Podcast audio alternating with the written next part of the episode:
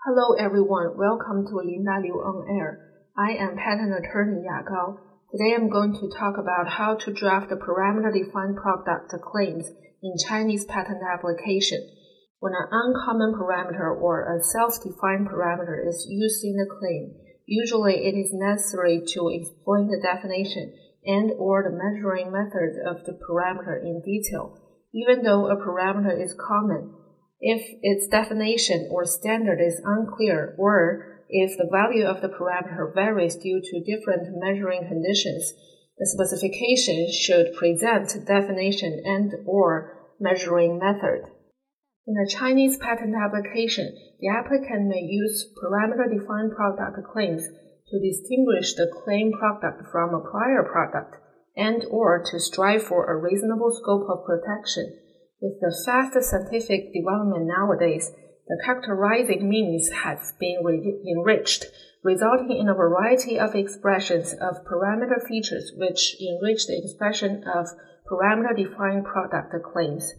The China's guidelines for patent examination approve the legitimacy and legality of parameter-defined product claims in Section 322 of Chapter 2, Part 2. However, since the defined parameter cannot intuitively represent the structure or composition of the product. Disputes arise in the application of the articles relating to determination of novelty, support by the description, adequate disclosure, and clear scope of protection in the prosecution. Subsequently, this article proposes some suggestions for the drafting of patent application with parameter-defined product claims in light of the existing difficulties or disputes occurring in the prosecution with respect to parameter-defined product claims. 1. Describing the definition and the measuring method of the parameter in the specification. For a parameter-defined product claim, the scope of the protection depends on the parameter. Therefore, it is crucial to clearly define the parameter. If an office action is issued to point out that the parameter is unclear, usually the applicant needs to explain or amend the parameter based on the specification. Thus, failing to accurately specify the concept of the parameter in the specification in the drafting stage will make it difficult to clarify the definition of the parameter during the prosecution. Even for a common parameter, if its definition or standard is ambiguous or if the value of the parameter varies due to different measuring conditions, the specification should specify the definition and or measuring method. For example, in terms of a parameter relating to hardness, since there are several types of hardness, such as Shore hardness, Rockwell hardness, pencil hardness, indentation hardness, and so on, the standard or measuring method of the hardness should be specified. For another example, when specifying a parameter relating to viscosity, the temperature at which the viscosity is measured should be specified since viscosity is closely associated with temperature. When an uncommon or a self-defined parameter is used in the claim, usually it is necessary to detail the definition and or the measuring method of the parameter in the specification. When a new parameter defined by a mathematical formula involving a plurality of parameters is used to define the claim, the specification should include the definition and or the measuring method of each of the parameters as well as the measurement unit of each of the parameters to be introduced into the formula. 2. Describing the method for obtaining or adjusting the parameter in the specification. In a case where the specification does not describe in details how to obtain the parameter defined in the claims, particularly when the parameter is an uncommon parameter or self-defined parameter, the examiner will probably question whether the specification contains adequate disclosure on the grounds that the public may be unable to implement the patent.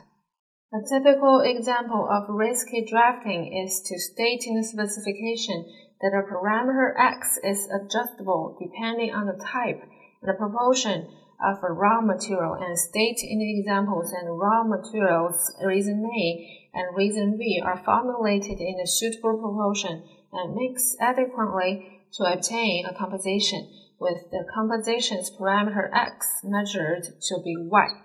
In fact, the above description fails to specify how the type and the proportion of the raw materials affect the parameter x. If the problem of inadequate disclosure is pointed out during the prosecution, the applicant will find it necessary to argue that it is known in his field how to adjust the parameter x according to the type and proportion of the raw materials. However, such argument is scarcely convincing and may even have adverse effect on the argument for the inventiveness, non-obviousness. Therefore, the specification should provide suitable disclosure about the factors affecting the parameter and the method for obtaining the parameter. A typical exemplary improvement to the above description is to elaborate that a raw material resin A may be a specific type with examples described. The raw materials resin B may be a specific type with examples described, and concretize a specific portion region of the resin A and resin B, as well as a specific range of the parameter x obtained based on the described type and proportion of the materials.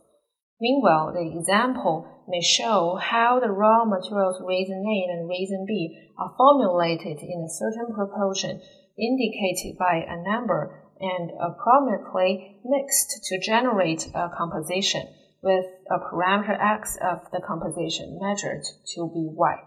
As further improvement, a plurality of examples of the product may be designed, each with different parameters obtained under different manufacturing conditions.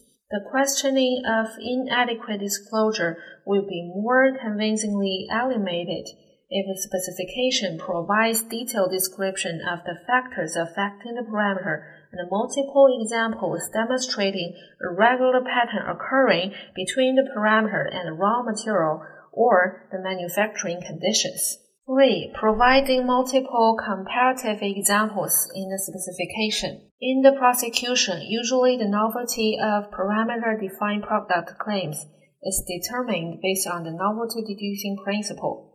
Accordingly, it will be easier to refuse novelty rejections if a comparative example corresponding to the cited prior art is described in the specification.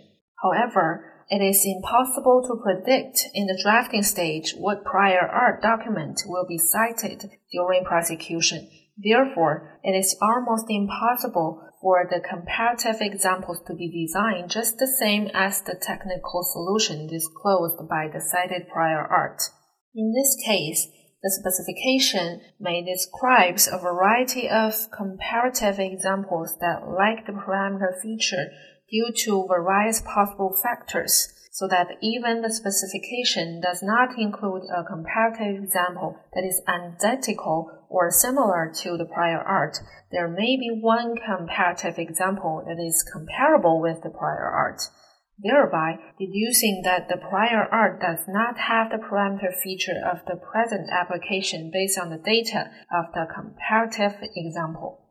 Practical experience shows that it is not uncommon for an earlier application by the same applicant to be cited for novelty deducing, especially when there is a great number of prior art documents from the same applicant. In view of this, in designing the comparative example, the applicant may use a product involved in his or her own earlier application as a comparative example. The foregoing suggestions aim to help you overcome some difficulties relating to the parameter defined product claims during the prosecution by improving the drafting of the patent application. Despite of the aforementioned, to draft the product claims and the specification often needs to consider the technology and the relevant legal terms in the connection of the technical field and the characteristics of the claimed product. That is all for today's topic. Hope you find it helpful. I am Yagao and see you next time.